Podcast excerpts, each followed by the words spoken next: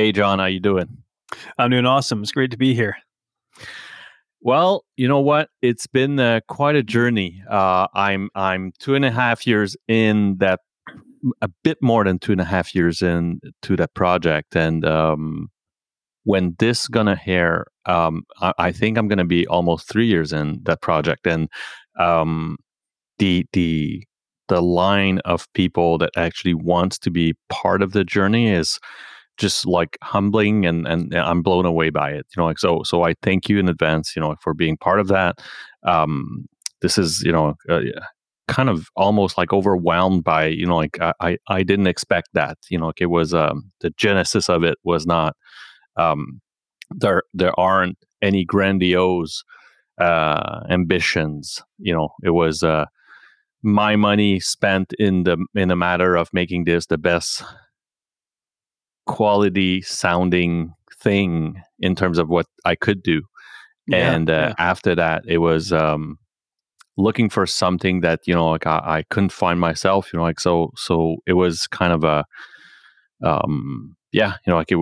So thank you for being here you know. Oh yeah, no, it's a pleasure, and, and, and, I love that that you're doing this. I think it's really important. Um, you know, I, I have a podcast called Between the Before and After, and really, I think you're doing something similar here. F- for me, it's about sharing stories of people because social media shows like two glimpses into somebody's life with yep. the before and the after, but they don't show the story, the struggle, how they've overcome, the lesson they've learned, and so on. And so you're really creating that space for this to happen, which I think is awesome. Yeah, and kind of the casual conversation, like you know, like there was. um I always tell that to my guests um, a lot of the times where I could only find kind of the two ends of the spectrum. You know, like there was like the very, very niche project of, you know, like, you know, Alcoholics Anonymous, for example, that would do kind of almost like a meeting online, but, you know, like they, they have very little financial resources. So, and, you know, bless them, but, you know, and I, I come from there, you know, like, so, so, and I still attend meetings. So, um, but at the same time, like they didn't have much funds in there, and and it sounded a bit crappy to be quite honest. And and if you didn't know what the vocabulary of these uh, fraternities were, um, you were lost. You know, like you, you just didn't understand some of this stuff in there. Yeah. And um, you know, like they have the like those quiproquo, and you know, like they're like, hey, hey, you know, you know, let go, you know, like, and if you don't know what letting go is in terms of you know, like that, the the, fr- the frats, you know, like it's it's it it is just you know, like you get lost. At the same time, at the other end of the spectrum, those people were way too clean for me, you know, like, and and I mean clean with big air quotes here, but you know, like yeah, it was like the full blown veganism, um, full blown, um, you know, like the the the, it was just crazy. You know, like it it was just like like you know like yoga class taking and you know like the old. Would it be almost like taking um t- taking one addiction and, and sort of replacing it with another? So in other words, the the element of behavior that drove the addiction was still present, but it was showing up in a different way. And wh- why I ask that is because I'm like I've been involved in the world of health and bodybuilding and sport and things like that, and and I see that in this area, you know, where where people take something that could be a good thing and turn it into an extreme. Absolutely, absolutely. And and uh, when I say that, it's not necessarily the um it's almost like the aura of the old thing you know like it, it, it's not necessarily you know like I, i've you know, like the compulsive behaviors I've I've applied in pretty much every fucking aspects of my life. You know? yeah, yeah. You know, like I I I started getting back, uh, you know, in shape and fell in love with the Spartan races, and you know, like next thing you know, one summer I had you know ten done. You know, like it was just un- until I almost broke my back. You know, like and and you know, like I, I hurt my back at least. Um, and so you know, I know exactly what that is what I'm saying is like the aura of what I could find was really um, well, huge production companies behind it. Uh, obviously, some some um, financial ambitions. You know, like you know, like uh, buy yeah, the yeah. shirt and and you know subscribe to that thing and so on and so forth. Since um, I have to give you know a big shout out to a few people in French. There are a few uh, podcasts that are really really interesting that goes in that direction, more of the casual conversation around sobriety and around changing people's lives. Um, and in and in English, I have someone in mind, um, and his first name just popped out, but you know, like the, the podcast is called Really Good Shares. Um, and there's the Who and How Club. Um, both are fascinating, super interesting to listen to, and um, I actually encourage everyone, you know, like to to because you know, like sometimes, um, for whatever reasons, because you know, like uh, people have testified of that, but you know, like listening to this in in your car and you know, doing dishes and shit like that helps, you know, like so. So I I'm, I'm gonna keep doing it just because of that. You know, like someone had all I needed was one person to just write me a quick, you know, DM and say, "Hey, buddy, you know, like you're you're just fucking saving my ass here," and you know, I was done. You know, like I'm gonna do this Yeah, until yeah. like you know, whenever. You know, so Yeah. Yeah i love that. So that was the Who and How Club, uh, and that's yeah, podcast. I think it's the who, who, and how. The guy's name Aris, R A R Y S, and uh, the other one is really good shares. Um, both these individuals are phenomenal people, really good shares as kind of a different way and different approach to kind of his production and all that. You know, like it's not, you know, like um, the guest is not like a, it's not a live recording. There's some montage behind it. It's really interesting. You know, like there's there's a nice production out of you know coming out yeah, of it yeah, um, and Aris is like really like pretty much like me where you know like he, he just opens up his guts and and and spill it you know like and and has Yep. like all kinds of people coming all kinds of um people coming from all kinds of um you know uh, of up upbringing and and you know like it's super interesting. I had both of my uh, as guests and they were they were fascinating conversation yeah. Well, sounds sounds like there's a couple of good guests, and maybe I'd I'd love to dive into your story uh, over on my my show, so I get to be on the other side Oh, of the I'd mic. be- I'd be, I'd be, I'd be honored. You know, like it's, uh, it really, you know, like so. Okay, let's. Um, it's, uh, you know, like I have now since about six to eight months, like an extraordinary, extraordinary, uh, regular programming portion, which is my first question. Um, that question is, where are you located on this planet, and um, also, how has been uh, going the pandemic for you so far? Well, I'm I'm located in Red Deer, Alberta. So uh, we joke that our city is the cleavage between Calgary and Edmonton because we're, we're basically ha- halfway in between, and we're, we're set in the River Valley. And so, um, for for your American listeners, we're north of Montana. Um, and you know, three years ago, it's three and a half years ago now. I had my one of my businesses fail, and it cost me a life savings. And that was pretty devastating. That's one of the one of the the things I've gotten, I guess, in my backstory of things that I've overcome. And at that point in time, I I decided I was going to set up an online business where somebody couldn't take it away from me in a sense. And Yeah. that got me into doing what I do now, which is freedom nutrition coaching, my online nutrition coaching business. I didn't know when I was building this little business that I was going to build something that was going to be pandemic resilient. And so I feel like incredibly fortunate that I wasn't trying to transition to an online business when the pandemic hit, but I kind of already had 2 years in. And so it wasn't like I was I was starting from scratch. And so I think I really it's not that it's been easy, like business has been a challenge for sure. Um the it's it's been up and down and I think just about everybody you'd find in this space will say like it's you know those who have survived like it's it's almost an accomplishment just to still have your business and and still Yep. you know and and so on so i feel really really fortunate you know um it, it kind of at, first i was a little bit disappointed truthfully because it's like business was really going in a good direction and then the pandemic hit and everything shut down and everybody kind of got scared and skittish and they weren't sure it was going to happen and so then things kind of tanked a little bit and then and then it started to rebound again in the summer and and so it's been this really interesting ride but but through it all i think because i have like a good business and i'm, I'm good at what i do that there's enough there to to keep it going so really in a nutshell i say I, I feel extremely fortunate to have weathered the pandemic as well as we have and in this time my son was born as well so that, that's pretty Congrats, incredible thank you yeah yeah he's nine months old now Wow. So you're sleepless. Yeah, yeah. Honestly, it's uh, he's going through like a sleep regression right now, and I tell you what, it's a good thing. He's adorable. Um, a smile from him just lights up my day. And you know, when I Yep. walk into the room, his arms flap like he just gets so excited that he can't contain himself. Now he doesn't snuggle me. He's not a snuggler, but he he wants to be touching me. Like I'll sit in your lap, but I must be facing out so I can flap all of my limbs. You know, but uh, you know the the joy that I get from just seeing his reaction when when he hasn't seen me, even just for a few minutes when I come back it, like, it makes the sleepless nights worth it. Like I just absolutely, you know, yeah, yep, yeah. It is. Uh, it it is surprising that, um, you know, like I, I had my oldest quite young, and you know, it, it goes from waking up at noon and still feeling tired to not sleeping at all, and well, sure enough, feeling tired, but being able to to to work and to you know like to continue your your your busy schedule, yeah. you know, which is almost odd. You know, like you're like I didn't fucking sleep for the past two days. You know, like it's what's going on with me. You know, like and, and I think oh, we yeah. become adults.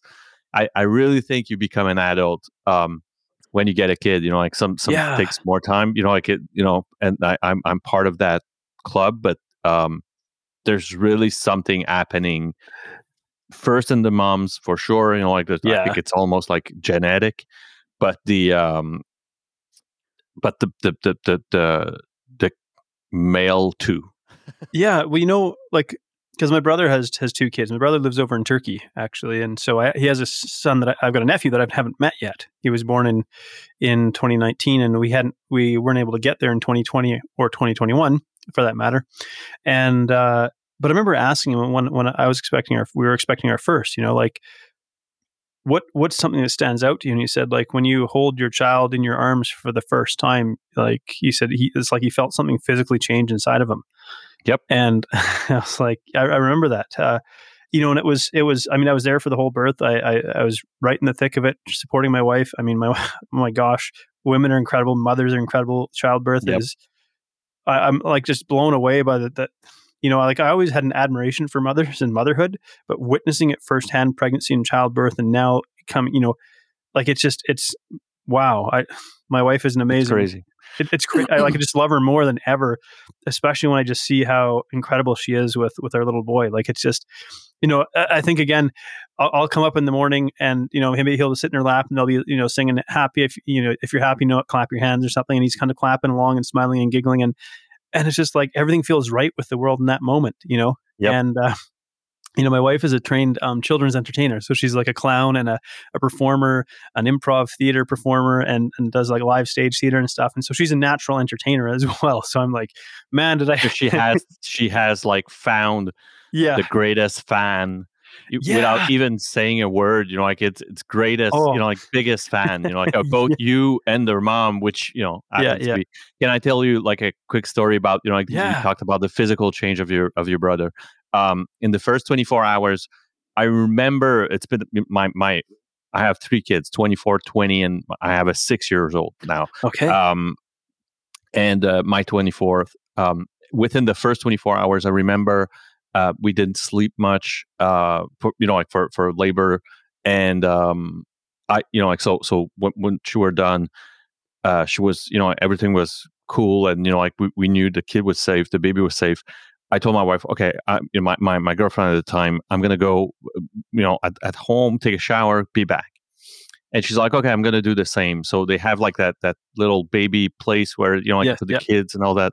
Um, and uh, and so I go, take a shower, come back, and when I come back, so I go to the floor of you know like the the um, you know like the, the, babies and you know um, when i got out the elevator i knew that you know like they must be at that place you know like that that you know like there's a few babies there sure yeah, yeah. and so i turn a corner um, go into that that that room and i see my my ex you know like the mother um, shaking and trembling and she has the baby in her arms and the nurse is freaking out as well. I'm like, okay, so what's up? And um, they're like, okay, let's get back to the room. Blah blah blah blah. I'm like, okay. And she mentioned, she tells me that um, when she got out of the shower, she went back to that place to, you know, bring back the kid into the room, and the nurse was arguing with someone pretending to be the dad. And so he's like, he has like his back um, you know like so so he ha- he's turned back to like the the to to my ex and um the nurse is in so my my wife is in front of the nurse and in between there's that guy that which has his back turned and uh he's like yeah, yeah but i forgot because we had like that little pass card and she's like yeah. he's like yeah, yeah, yeah i forgot my card but you know like i'm i'm the father blah blah blah and so um, my ex comes in and she's like, "Oh, so ooh, ooh, what's going on?"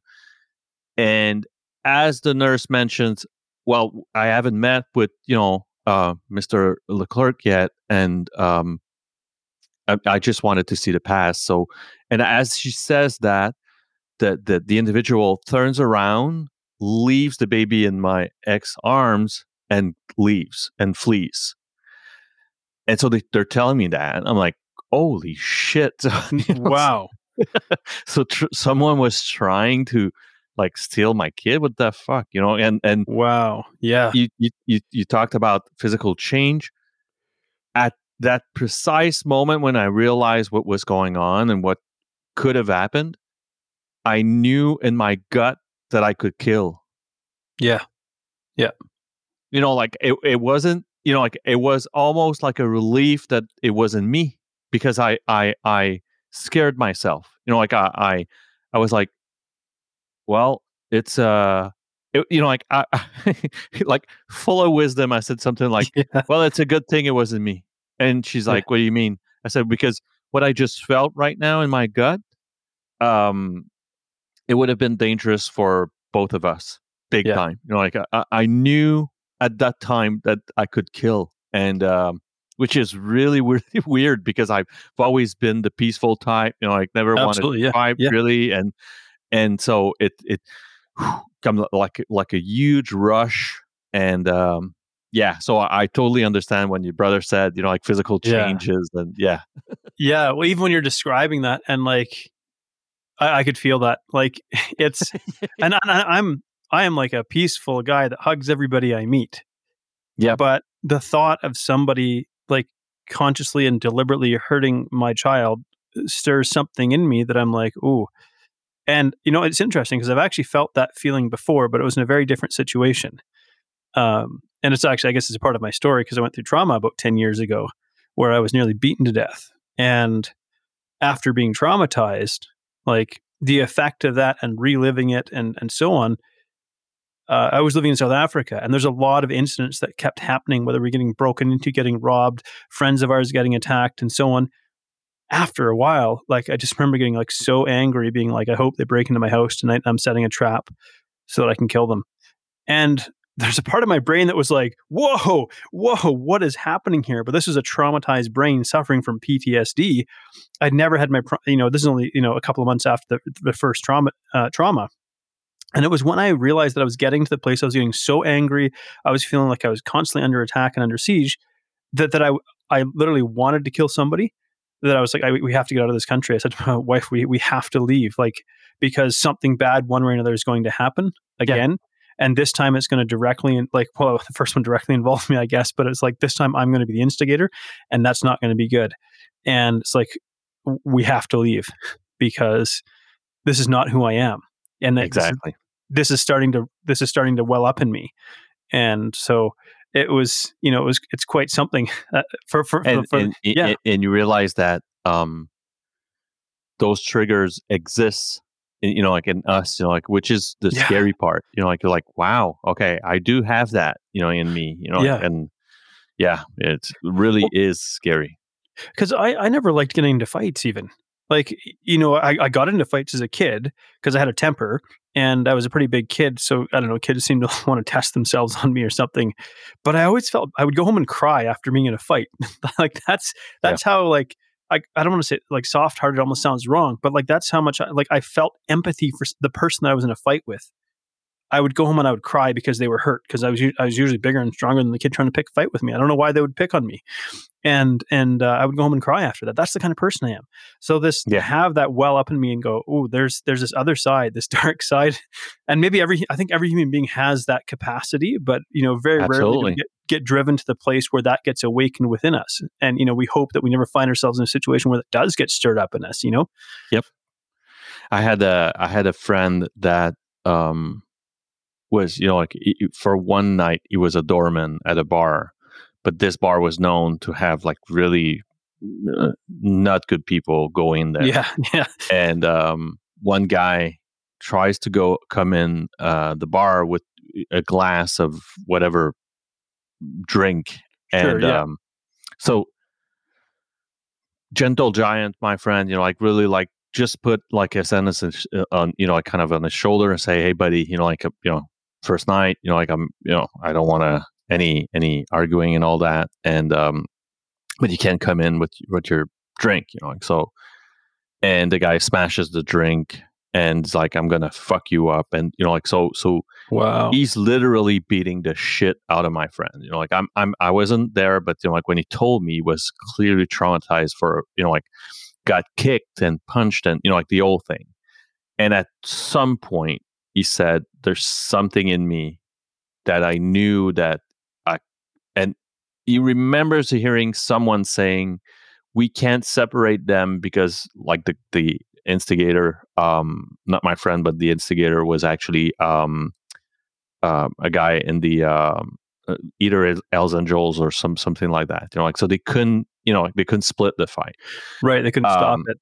You don't step in in that situation. It. Yeah, exactly. And so someone shouted that, and so they couldn't you know like so they couldn't and so my my friend heard that he's like oh shit okay so there's not even someone that can come and give me a hand here because you know like there's they could be in trouble themselves and um and yeah you know like so so it you know like it it it kind of um finished when my friend lost his shit completely and said okay so it's i'm i'm just to kill you and and turn around you know it was like a lot of struggling and all. And at, at some point, the, the the individual had is back on a pool table, and he grabbed one of the pool uh, ball and just went to smash. He's like, I was ready to cave his brain in. You know, like it was just, I'm just gonna kill him.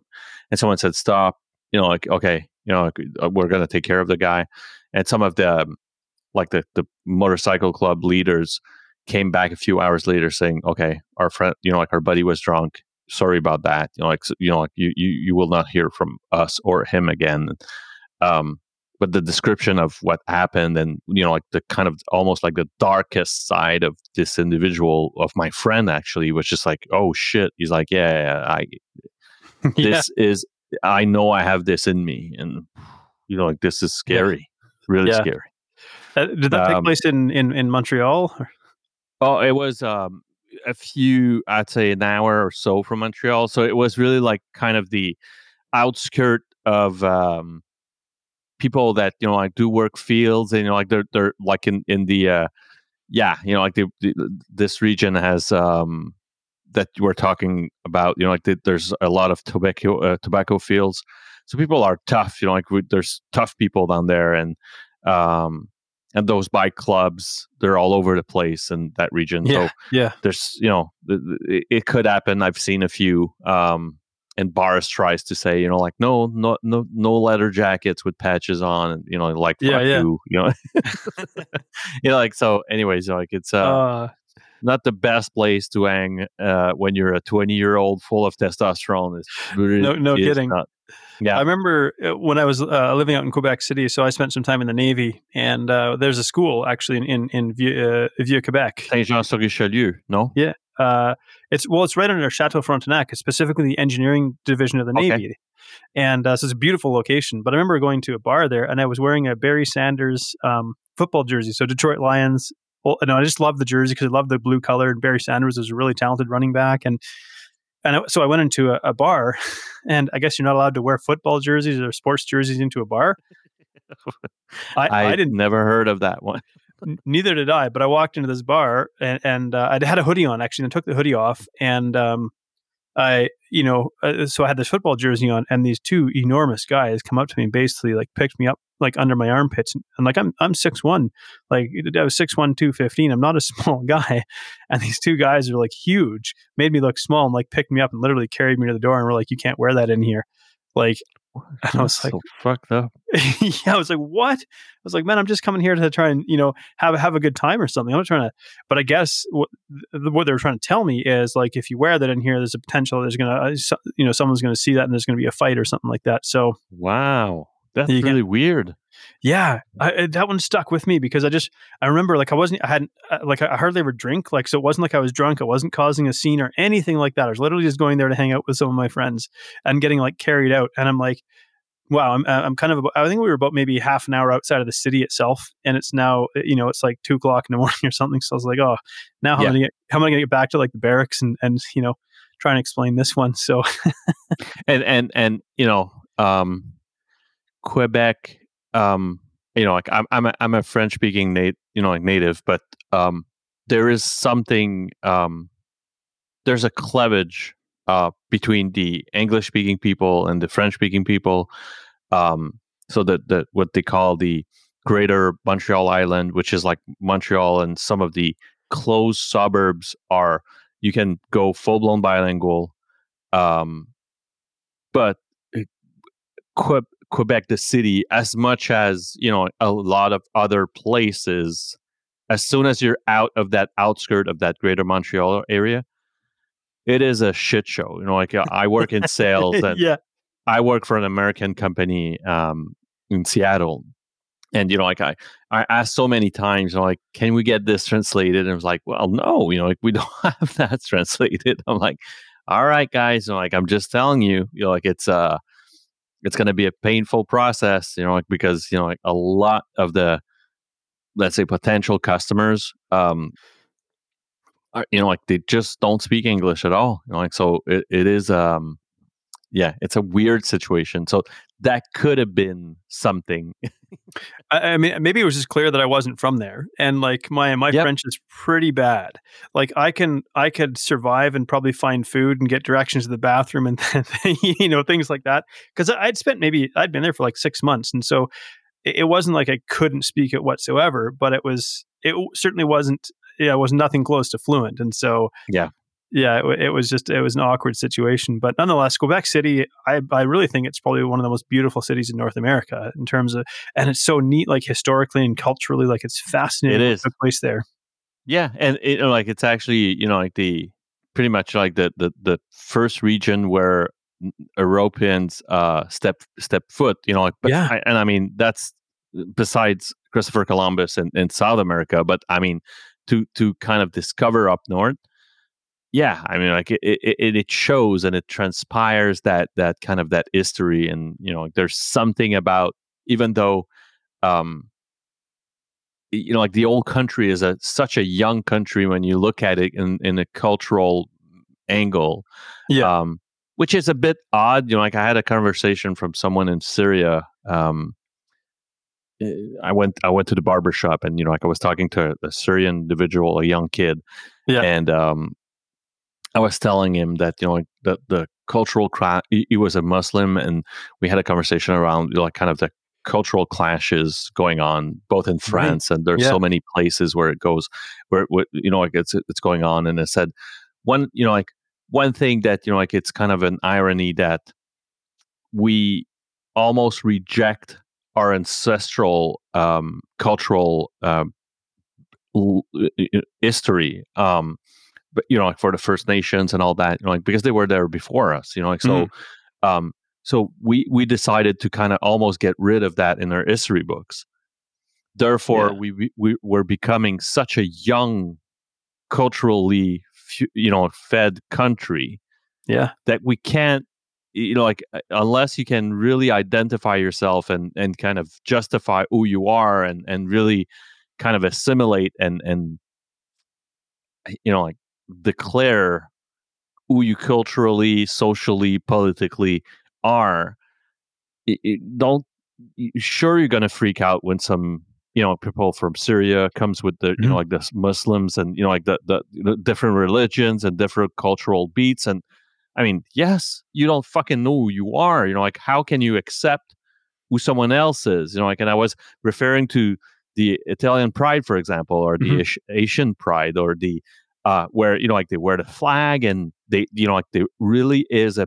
patriotism that I don't see much in Canada because you know like we Yeah. have yet to kind of solidify our identity. You know, like it's Yeah. Uh, Well, of the Canadian provinces, I would say Quebec probably has the strongest patriotism and the strongest sort of cultural identity. And yeah, I was there in 08 for the um, the 400th anniversary celebrations, because really the, the founding of Quebec as a French colony was much earlier than than being a part of the Dominion of the British Empire.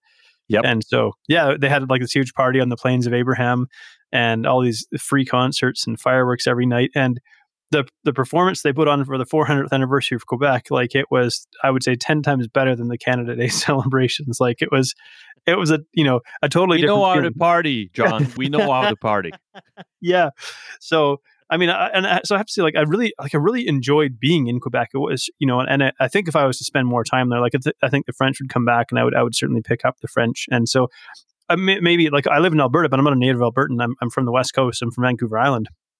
And uh, I think there there were times that I just I felt like a sense of envy that Quebec had this strong cultural identity, and it may not be that I necessarily agree with every stand that they take, but I respect it because I'm like I, I understand now. Because when we were kids growing up, you know, pre-internet and all of this, like I'm coming up on forty, so I remember growing up without the internet, you know, and when we were offered like French immersion, and we would make jokes because we didn't understand. We are like, oh, French immersion, yeah, just don't let them up, kind of thing it was just because yep. we were like, why would we even, why would we ever learn French? Like it's stupid, you know, and, and, so on.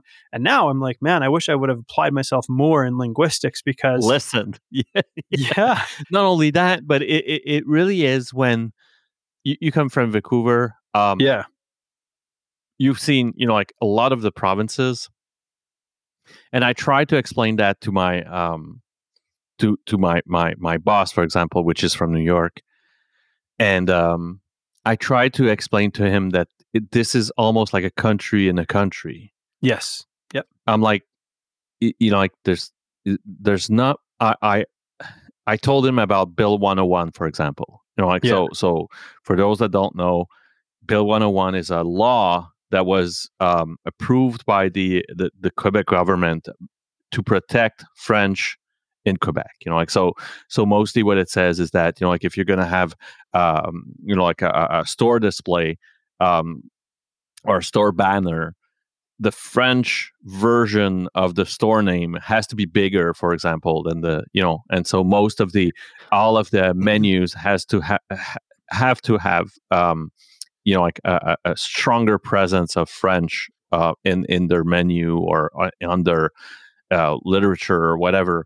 Um, and this is only for the sake of kind kind of trying to protect and and and and keep alive um like like that little pocket of french speaking people you know like it's so and so yeah, the government yeah. got involved in in kind of that process and that, that's when interesting I, I was going to say because i think you know if you try to do that in vancouver with the english language there would be quite a bit of backlash but because Quebec and, and the, the French speaking Quebecois kind of fall into a minority status overall as a whole. Because if you go to, you can go down certain streets in Vancouver, for example, um, because Vancouver has so it's so diverse, right? Being a port city, right? You have like a section of Vancouver that's predominantly, let's say, East in we would call them East Indian. They're from India, you know.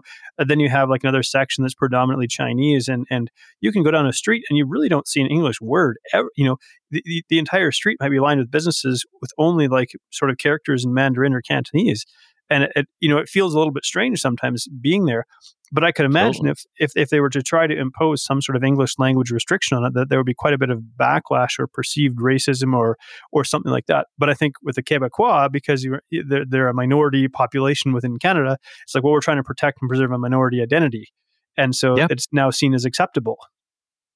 And and it is it is almost odd to see like that spot on that map of you know like provinces in Canada where that there's that spot in between Nova Scotia and you know and and Ontario yeah.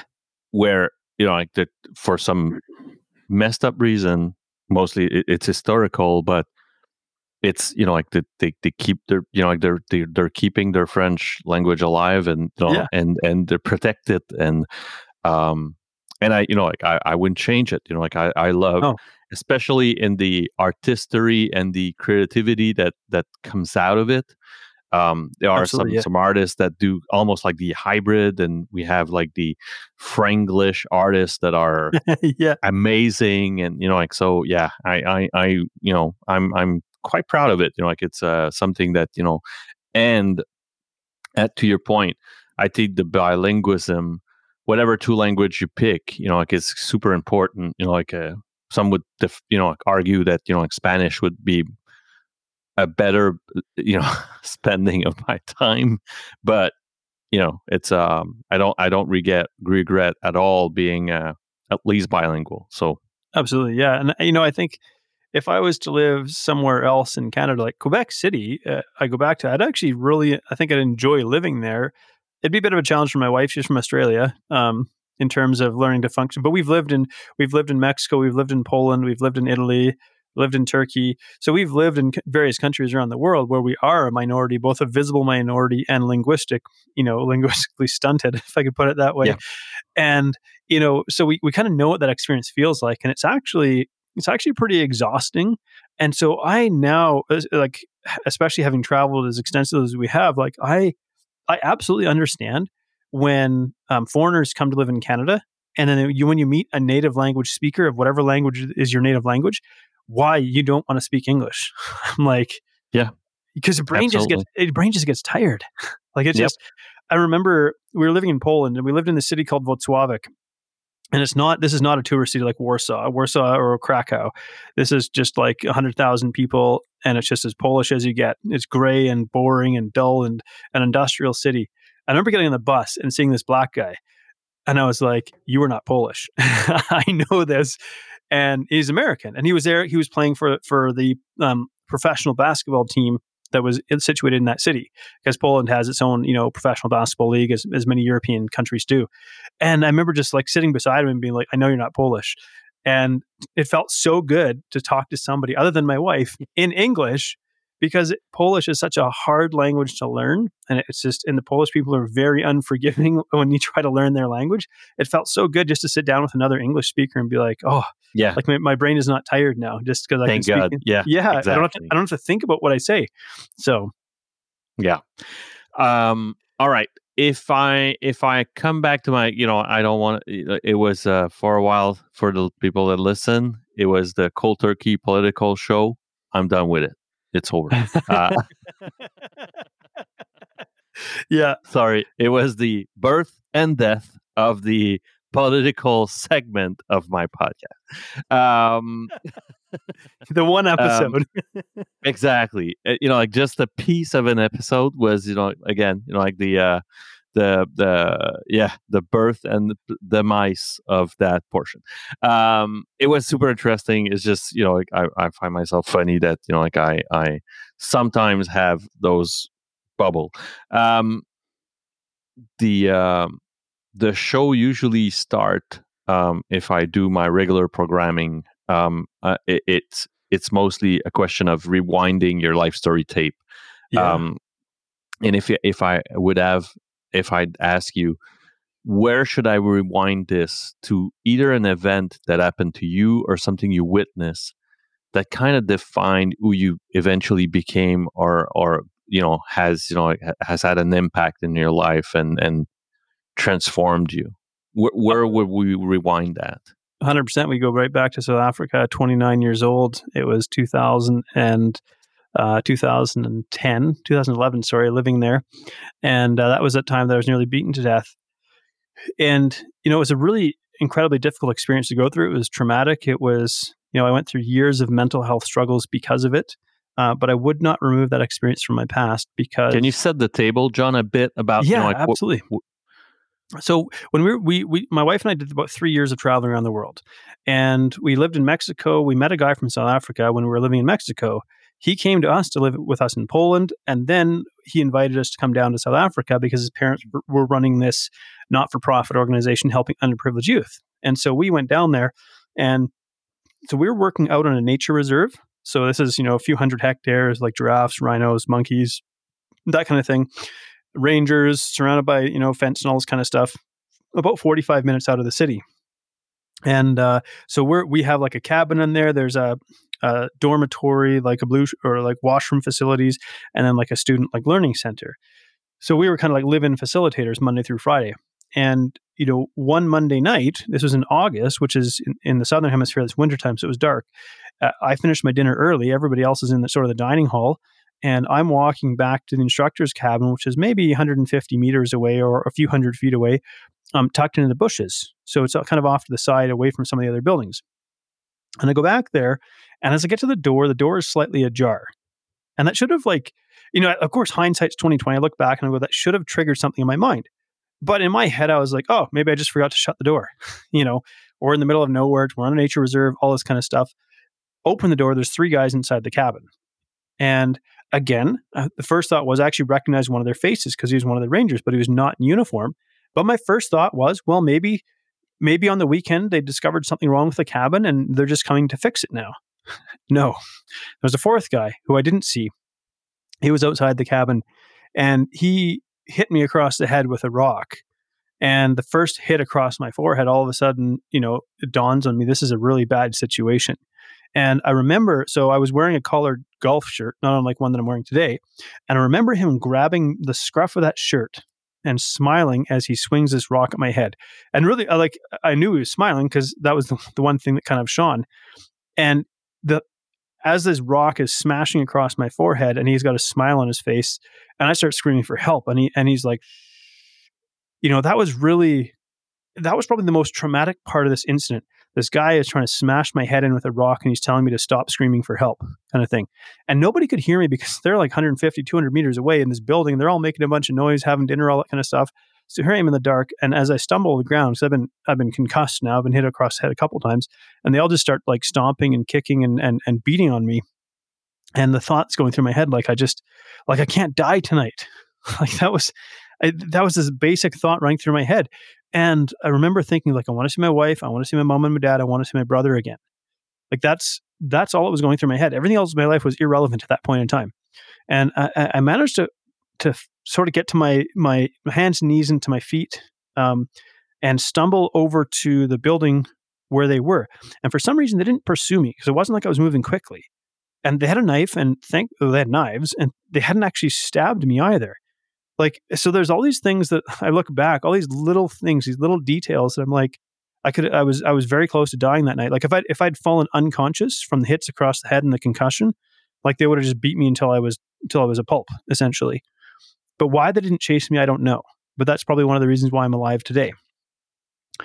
So we we got trapped in that building for about 45 minutes before the police actually showed up and it was kind of a minor miracle the police actually showed up it happened to be a senior police officer was walking past an office where a phone rang and he picked up the phone and dispatched officers because in South Africa, the police largely are there to collect a paycheck and not get hurt. That's it. You know? Yeah. It's we we don't realize how lucky we have it in Canada where we have by and large a very professional police force who is highly trained and highly competent and so on. It's not to say they're perfect, but you go down there and you have people who just basically they're corrupt and they don't want to get hurt. Like that's it. And do you know, John? Were, were there were they there to steal? What, was their and you know like what was the plan? I mean, on on their side. I can't say with 100% certainty. They beat it, beat uh, a white farmer to death the night before. Um, the cops told us that, and they shouldn't have. Like, there's more like, thank you for telling that. that they they told me they smashed his head in like a pumpkin, and that that was his words. And I was like, that's what they were they're aiming to do w- with me as well because one of them was a ranger, it's like the, the way it works in South Africa is there's a lot of like uh, kind of like underground criminal networks and spies and things like that in, in a very primitive kind of way. And they would have they would have seen us driving through the gate every day, and and they would have just tipped off somebody that there's these white people here. And so part of it was really they didn't know us, they didn't know who I was, they didn't know I'm from Canada, they knew nothing about me. The only thing they really knew is that I have white skin. And so a part of it I'm I'm quite certain is there's an animosity towards me or I'm just wrong place, wrong person, not me, Jonathan, but just me being having white skin because there's this feeling of they've been historically or culturally oppressed by people with white skin. And so their actions are really along the lines of taking back something that they feel was taken from them, you know, justified or not, whatever. You know, uh, that's that's how I kind of reconcile what it was they were doing to me because they did beat to death a farmer the night before robbery was like a secondary motive. It was like, okay, we'll get these things because they went and they, they went and cleaned out all the students' dormitories as well.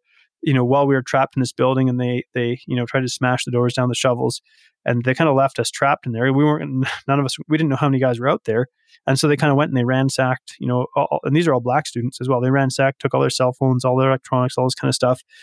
And so, but I would say largely, I I I, I believe that this was racially motivated um, and secondarily it was it was robbery because I look back now and the Monday morning we'd come back from our weekend away and went to the cabin and we'd go, man, the cabin's kind of in a bit of a mess.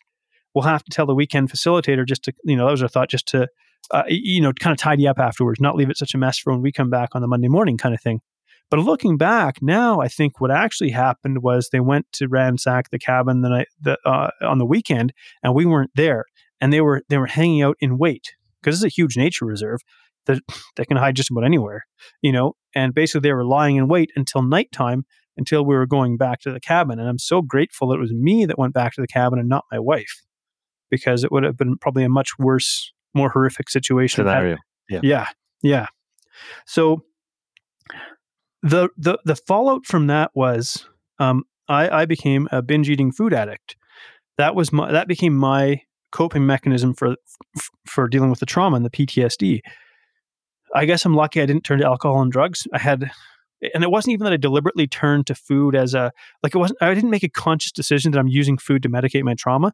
I, I think it's coming from a different part of the brain. It was just I just started doing that, and and the way that I explain it now, looking back, is you know I feel pain, I eat food, I feel better. It's really like almost that basic. Uh, yeah, you know, and so I ended up gaining probably 115 pounds, 120 pounds, give or take, over about a six month span, which is like a, now I'm a pretty big guy as it was. Like I was already like six, six, one, two, 10, 215 kind of thing prior to that, but I was pretty athletic and pretty strong. But I obviously have this propensity for gaining weight. I mean, I see obesity runs in my family. And you now you add in stress, not sleeping, massively like and it wasn't I wasn't binge eating broccoli, like whatever I, whatever junk yep. food, cheap junk food I could get my hands on, pop, chips, candy, whatever, just mass consuming it.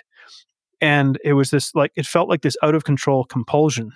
And um and so it, it really you know we came back to to canada after our travels and this we, we came back it would be about a year and a half after this happened before we actually made, made our way back to canada for this and like i came back obviously a different person um i here was i was traumatized i i was now struggling with mental health issues i was massively like heavier than people had ever seen me before. So there's all the shame around this and and kind of the shame of talking about what happened to me because, you know, even though I was jumped by four guys, and we know now that it was four four men, you know, I felt so ashamed of all of these things having happened to me and and so on. So it was really this this struggle to sort of reconnect with this old life that I used to have. Like it, it felt like that was something that was taken away from me that night that I was never going to get back. The um so when you get back here there wasn't yet a process of healing? Not really. I'd, I'd been through a couple of trauma counseling sessions but it's expensive and i didn't have the money for it. And yeah because it hadn't happened in canada like there, there wouldn't have been some sort of provision made i wasn't even eligible for ei i was i wasn't even eligible for welfare or anything because i'd been out of the country for more than three years and so i really and I think the other part of it is like I didn't know what kind of help I needed. The, the like, uh, how do I say this? I, I choose my words carefully because I, I, I love my parents dearly, and they did the best they could with what they have, and they're amazing parents. But they didn't know either. Like, so there was no pattern for me. There's no guidance from. There's no way of yeah. knowing how do I deal with this.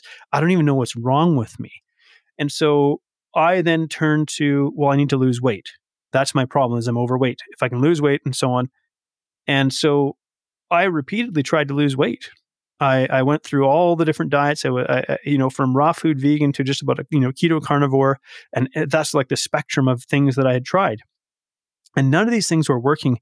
And I really I started to turn my hatred towards myself because I felt as though my body had had betrayed me because it went from being sort of this this athletic guy to feeling like I was this athlete trapped in this fat body, and I really started to hate my body for for how I felt it had let me down. And so I was really in this dark place in a sense, like self-loathing, and I'd, I'd almost sometimes like binge eat to spite myself because I was so angry at my body. I you know, yeah, and it. I look back now and it sounds crazy to, to hear me so, describing this because I feel like that was a different person. Like I am not that person now, but that's that's where I was at. And you know, it, it, it was when I hired a coach because I tried hiring coaches to lose weight. And clearly they didn't I didn't know what I was looking for and they had no idea how to deal with somebody like me. You know. And when I finally hired a coach who he modeled for me compassion, and I didn't know compassion is what I needed. What I mean by that is he he didn't enable or he didn't encourage my unhelpful behaviors. He didn't say, "Well, you're halfway through that peach and you might as well eat the whole thing." But he didn't use shame and guilt and and, and beat me up or, or or berate me for my my failures.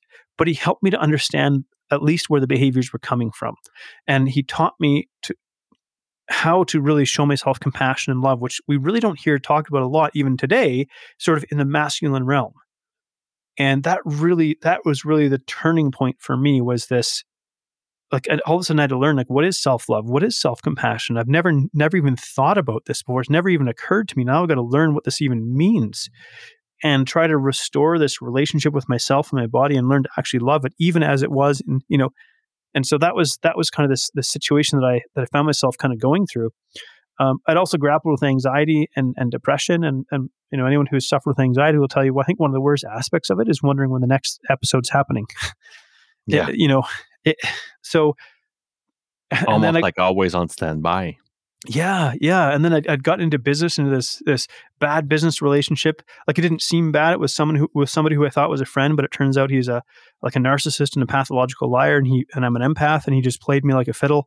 I, I was left holding the bag. It cost me life savings when it failed, and like all of this stuff came to a head between like 2017 and 2018, where I was just like everything was taken away from me. I was like smashed and broken, and you know, except for my wife. I tell you what, my wife we're, we're coming up on our 15th anniversary and she is wow like i'm just uh, you know i think about it now and she's stuck with me through all of this she would not like ever leave me because it was like she said like i knew you were always in there you but know, was she was she raising her worries and you know like oh, that oh, yeah. kind of okay so she didn't and and for her i mean she didn't know how to deal with me she didn't know how to deal with my so like sometimes I would shut down emotionally. You know, we'd have some sort of petty dispute and I would just like shut down and stop speaking because I didn't know how to process my emo- I didn't know how to hmm. do anything with my emotions. So all I would do is just like shut down and stop speaking to her and that was like the worst thing I could do to her. But I also uh, there was a point in time in my life where you know, I remember saying to her like just go home to Australia. Like you, you don't don't I'm like an anchor in your life, just dragging you down. You deserve better than this. You you don't waste your time being with me. I'm like I'm hopeless. I'm a lost cause. Just go home and and leave. You're me. literally feeling like a waste of time. Yeah, and she wouldn't do it. She wouldn't. She was like, "No, I I said I'm in this for life." And yeah uh, you know, I, am I'm fiercely loyal to her now because of that. You know, she just in in my darkest hour, in that t- my time of greatest need, where I was at my lowest of lows, and trying, even almost like trying to push her away, not physically. I never, I never physically did anything to her, but like in every other way, emotionally and, and and so on, trying to push her away, and she would not listen to it because she's like, I know who you are, and this isn't who you are, and she she didn't know how to unlock me or how to help me through this, but she just knew that she was not going to leave me in this situation. How do you, um, how, you know, like, how do you, you know, pick yourself up from kind of, you know, like it's the bottoms of the bottom, yeah. right? You know, like, and, and how do you kind of pick yourself up to, um, really engage yourself a hundred percent into, you know, making your life better? For me, it, it actually started with something really simple. It was brushing my teeth. And what it was is for me, that became an act of self care. So I was living out this belief that I'm worthless, and my actions were showing it. And so this little action of brushing my teeth became this anchor where it was like I did something to care for myself today.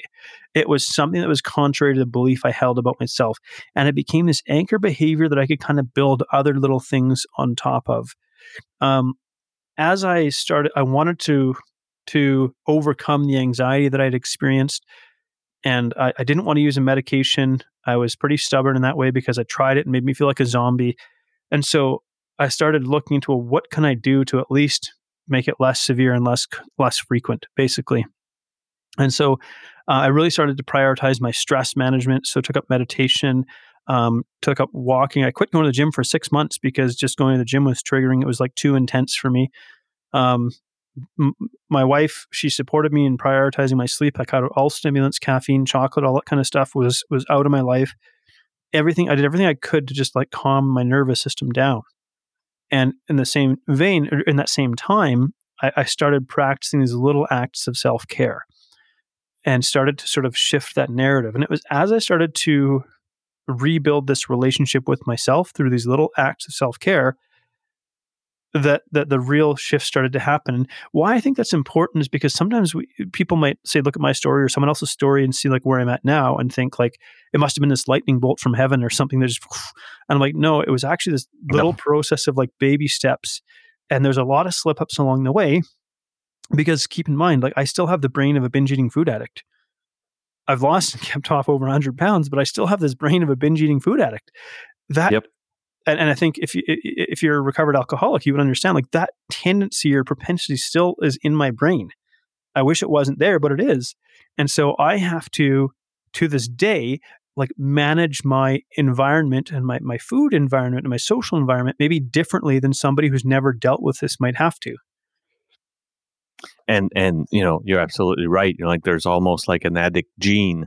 Yeah you know inside of us you know like so so mm. you know like naturally obsessive and compulsive you know like i told you about the spartan races but you know like it's it's all about um i mean you know like in every aspect of my life i need to be careful um yeah it, you know so if it's not um i was telling um another guest that all of my close friends you know they're, they're going to ask me the kind of question that is um hey, uh, I'm looking for, uh, I don't know, like a a stereo. You know, like have have you looked into that? Because they know that you know, like if I've purchased one yeah. recently, you know, like I I compulsively made my research on yes. what is the best. You know, like so there is um there's something about um like even handling or managing sleep for example you know like i need to be super careful about that you know like not the yeah.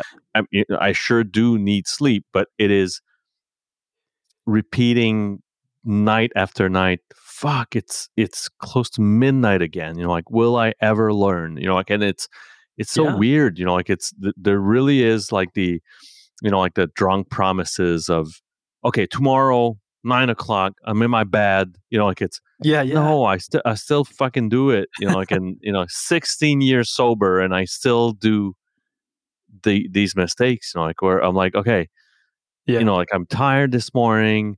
That's enough. You know, like I'm I'm gonna go to bed early. You know, like I need to, you know, like recharge the batteries, blah blah blah blah blah blah blah. All these promises, and next thing you know, it's eleven. I'm watching Yellowstone yeah. on Amazon Prime. And I'm like, okay, just a, just another one. You know, like and like like it, like yeah, like yeah. an addict. You know.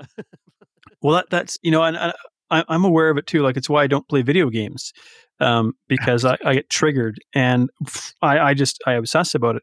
And and my wife, you know, she says like sometimes I love your brain, sometimes I hate your brain. And uh, what she means is like, you know, if she ever wants to know a random fact about something, it's probably in my brain somewhere because I, you know, I when I was trying to lose weight, I turned to like obsessively researching nutritional supplements and nutrition science. Um, and and you know, having that foundation of knowledge is really you know incredible for for the work that I do now. But back then, I was literally, I didn't realize it consciously, but I was actually avoiding the work I needed to do, which was the work on myself, my relationship, myself, my body. I was trying to find a way around all of that difficult work by, by find, you know, trying to find some sort of supplement or nutrition plan or nutrition strategy or something like to, to lose the weight without having to do the real work. And so there, there's this like, yeah, this obsessive propensity that still exists in me. And you know, I don't think I'm, I'm clinically bipolar, but there's a condition called cyclothymia. And I don't have a clinical diagnosis, but I'm fairly certain that I'm somewhere in that spectrum where I, am now aware of it and I communicate this with my wife. Like there's periods of time where I'm kind of in a, like a, uh, you know, just under the radar kind of manic phase, or there's an under the radar kind of low phase. And it's, again, it's not high enough to be like a, a manic episode, not low enough to really be clinically depression. But there's this awareness that there's kind of this cycle to my, you know, week to week or month to month existence and and like I used to be ashamed of it, but I think now having the awareness and being open and talking about it means that like I don't have to try to I don't have to try to hide it anymore. Or or my struggles, I'll say to my wife like, "Hey, you know what? It's probably easier if you don't bring that food into the house." It just it's it's you know I can white knuckle my way through it, but it makes my life more difficult. Yeah, yeah. Um, it's it's um you know like you've covered so many things that you know like even myself you know like I had you know like I have to be careful and I had to be careful. Um, the nutrition is something that you know like it it's almost like a rabbit hole of um if you fall into it it becomes just crazy uh in terms of you know like you you never end that conversation or that you know like that research um the other thing is um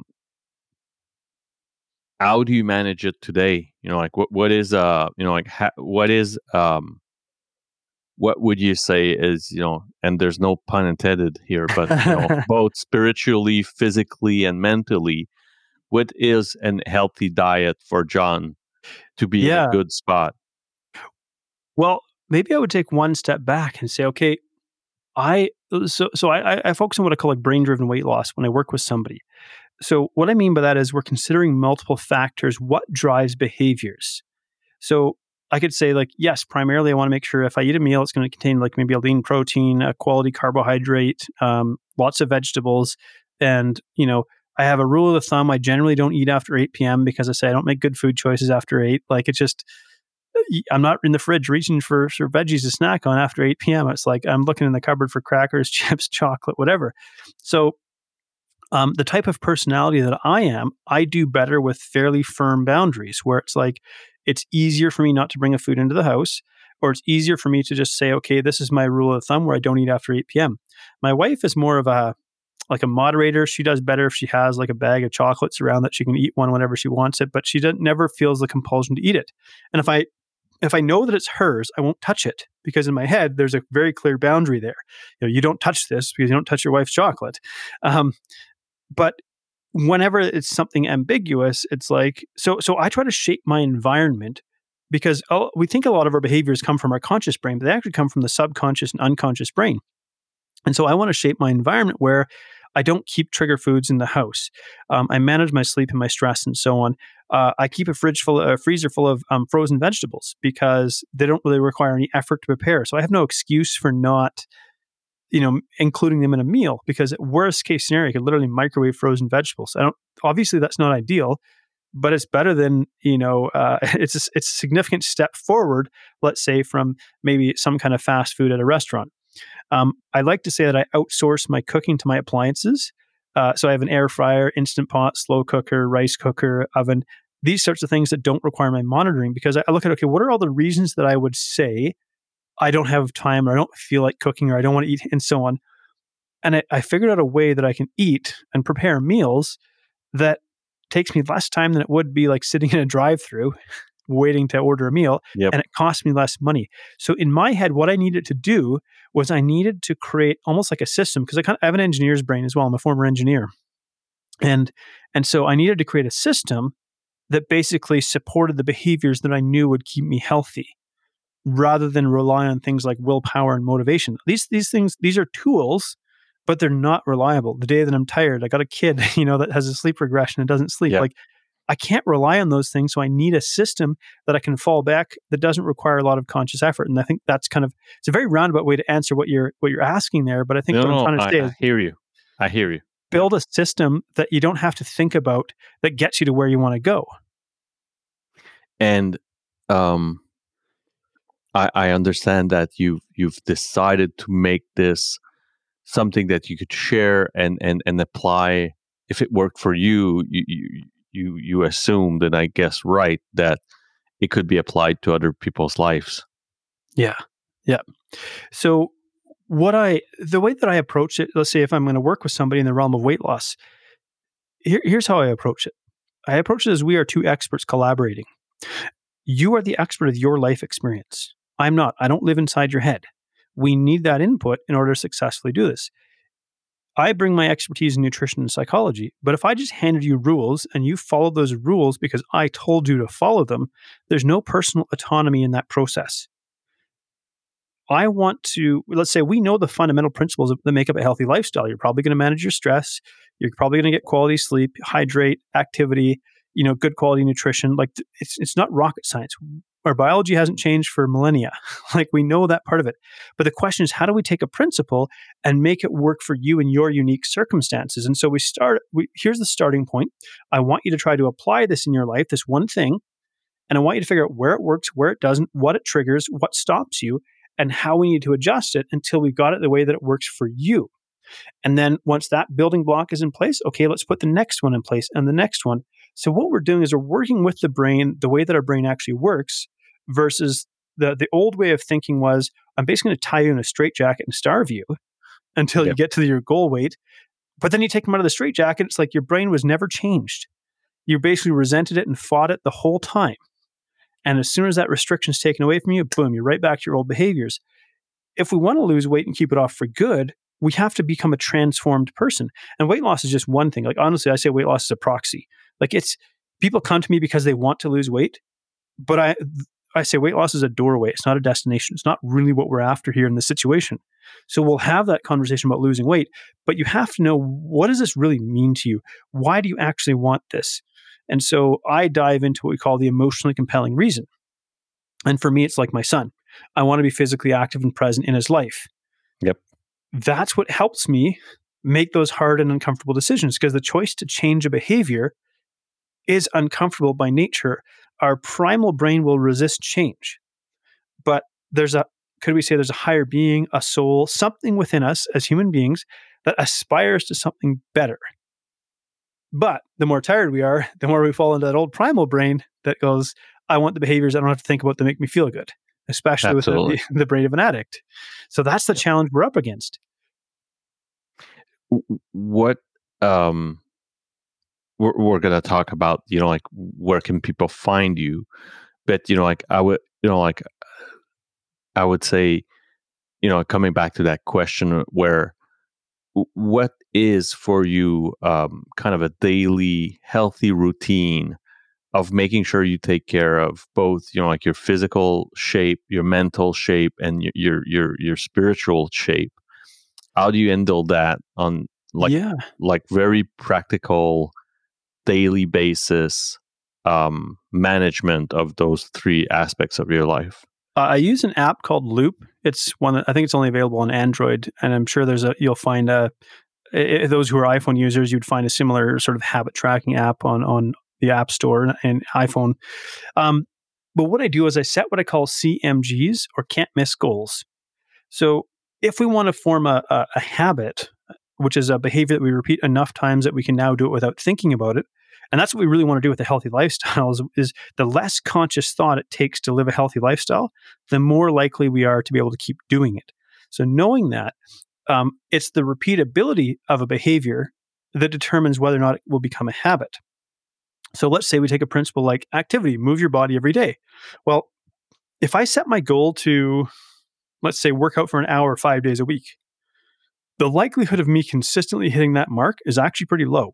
I got a kid, I run a business, you know, life is a little bit unpredictable. On the other hand, if I set that goal to hit 5,000 steps every day, yes, that's a, it, it would sound like a small goal when we've been told for so long that we have to hit 10,000 steps a day. But what it is, is 5,000 steps. I only have to do, I don't know, maybe 10 or 15 minutes of deliberate activity outside of how much movement I do in my day to day life to make sure I hit that goal. So it's like I have to be like so sick that I basically can't get out of bed to not hit that goal. Yeah. Now every time I tick that goal off, I'm strengthening that behavior. So it becomes, you know, so and the thing is once a behavior is established, you can always grow it, build on it and expand it. And so yeah, it's more important right, so it's more important to establish the pattern of behavior than the magnitude of the behavior in the beginning. And that's the physical piece yes. mental and spiritual. Those are, are something somewhat similar um, because uh, let's say i take time to meditate every day um, and for me meditation can be a relatively simple thing where it really so it would fall into your cmgs yes absolutely I, I, make sure i put it in there and like I, I make things like spend 30 minutes of playtime with my son every day spend 30 minutes time with my wife every day um, and so i set these little little markers and go, okay, here's how I will nurture this part of my health. Because I, I really, I'm pa- passionate about what we call deep health. So, looking at health not just from eating healthy food and exercise, but sleep, stress, environment, relationships, social. So, looking at all these aspects of health, and I go, okay, what's what's a daily behavior I can do that will support that part of my health? And so, I kind of come up with a list of like five or six things that are like my kind of non-negotiables every day, and and that's kind of how I would I would say I, that I support that. Where can people find you, John? Um, I would say you can send me a friend request on, on Facebook. I haven't hit my 5,000 friend limit. Um, I'm pretty open. You can just say, Hey, I heard you on the Cold Turkey podcast and I wanted to have a chat. I'm very open like that. Um, I run a podcast called Between the Before and After. And uh, Alex, I'd love to have you as a guest on there sharing your story as well. Um, I'd be, I'd be honored. Yep. Yeah. Sure. And, and uh, w- when it comes to nutrition coaching, it's freedomnutritioncoach.com. And so I also have a free resource if anybody would be interested in it, since we're talking about sort of like compulsion and, and things like that. Um, it's called Crush Your Cravings. And so it's really about helping people to navigate those impulses and urges that we have from a brain based perspective. So it was just freedomnutritioncoach.com slash book um, for anybody who wants a copy of that. Um, it's free. You just enter your email address and I spam you for the rest of your life. Um, exactly. That's the yeah. It's the the contract, the electronic version of the contract with the devil right now. But yes, know, like yeah. Uh, we're in these ages. You know, like you, you, you. Everyone does it. You know, like, and I think yeah. it's you know, like it's fair game. You know, like people produce a lot of free content, but you know, like they they want to be allowed to um, to uh, establish a, a, a, better relation between yeah it, it's like getting getting permission to ha- uh, open the door to communication because obviously exactly. I, I, have a paid service offering that can help people like this is obviously this is obviously what I do to make a living and I'm, yeah. I'm deeply passionate about it but um, I, I think that I want people to get value for free from anything they put out before they ever decide to work with me because that's my way of proving to them before they ever commit to investing and working with me that I can get you results on top of like the social proof that you'll find on my website. Anyways, you can see the stories of people I've worked with. But um, yeah, I, I want to show people, hey, even with the free stuff I put out, including the free content, let's say I write on my Facebook personal page, I will help. help you. Yeah, yeah, exactly, absolutely, yeah. And it, it, you know, like I think it's just uh, again, you know, like it's a fair, it's fair business. You know, like you know, like there's so much free shit out there. Yeah. You know, like that. You know, like I mean, if if you, you know, if you think it's free, you're pretty you're pretty much the product. You know, like so you know, like it's and and it's not you know like it it you know like there are um, entities in that digital world that are maleficent with it.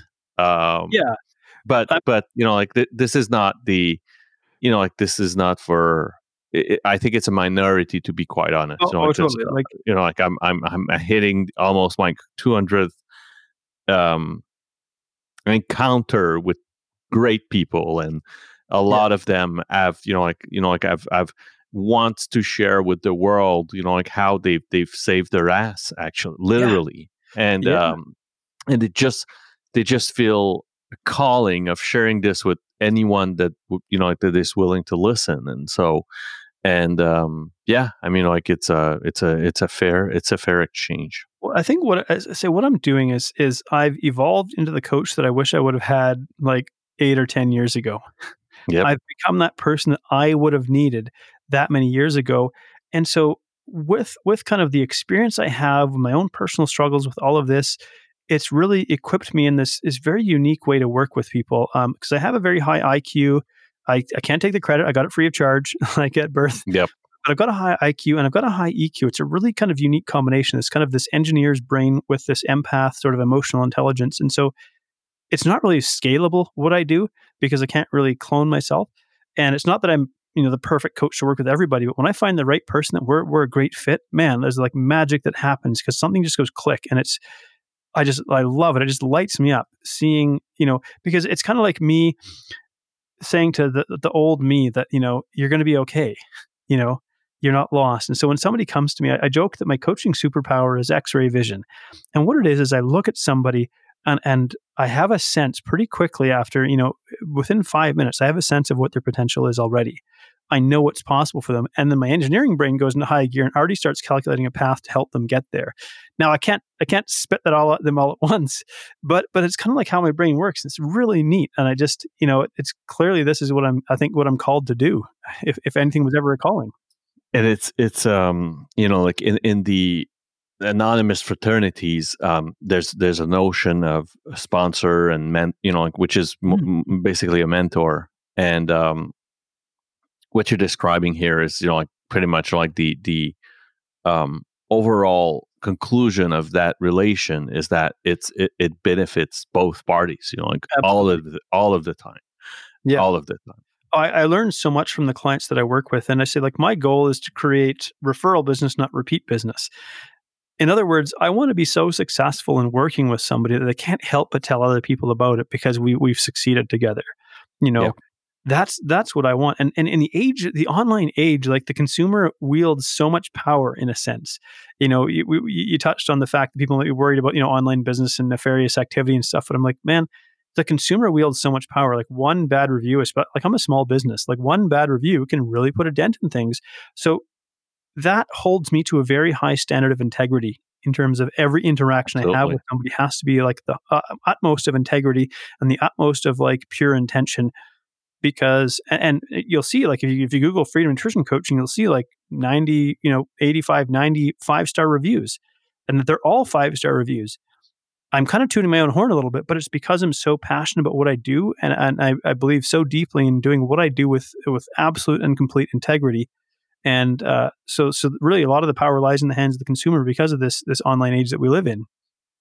Yeah, and there cannot be any loose ends when you're Yeah. dealing with people's lives. You know, like so, so Yeah. you know, like I, I, I wouldn't go to a, you know, like a sober coach, for example, that's two and a half star out of five. You know, like I was just Yeah, like, yeah. yeah, you know, 50 50 chance that I'm gonna get fucked up. You know, like it's no, I'm not gonna take that chance. You know, like so.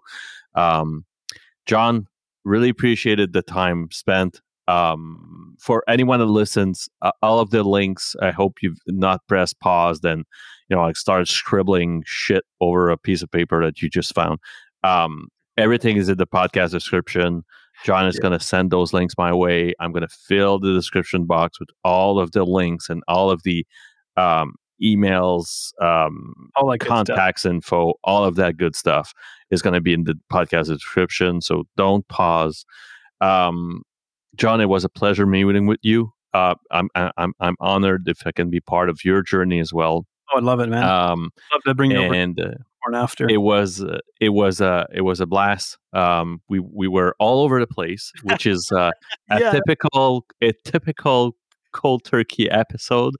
Um, but it's it's um it's it is what it is. You know, like it's um the the that cold turkey that cold turkey journey is really something about um to you know the, the- the genesis of the fraternities is alcoholics anonymous okay? And and long story short it's mostly a doctor that could you know that was considered just a bad fucking drunk and uh and a and a stock um broker uh from new york that ends up in ohio for some travel business reason um and this guy called bill watson freaks out because he knows that he cannot drink because he's going to just die. And knows starts to have some hints that exchanging and talking with another drunk for some fucked up reason miracle reason um, isn't thirsty anymore. So Yeah. he, he goes he tries to call he tries to call churches um, they don't pick up or they don't they don't care or whatever but you know like it doesn't work with churches and start calling doctors and uh, falls on Dr. Bob. And Dr. Bob says, I'm, you know, like I'm, I'm, I'm, I'm a piece of shit, literally. You know, like I'm, I'm not worth anything. The guy's still a drunk, an active drunk. Yeah. And, um, and he's like, no, you're precisely the kind of person I need to talk to. Yeah. So goes, goes to Dr. Bob and Bill and Bob that night with pitchers of coffee exchanges one to to to another and both realized that after that night or that you know that that five six seven hours that they talked didn't feel a need for a drink and that's how aa was uh basically created and founded yeah. um We for just me we live in we- the we- messy middle.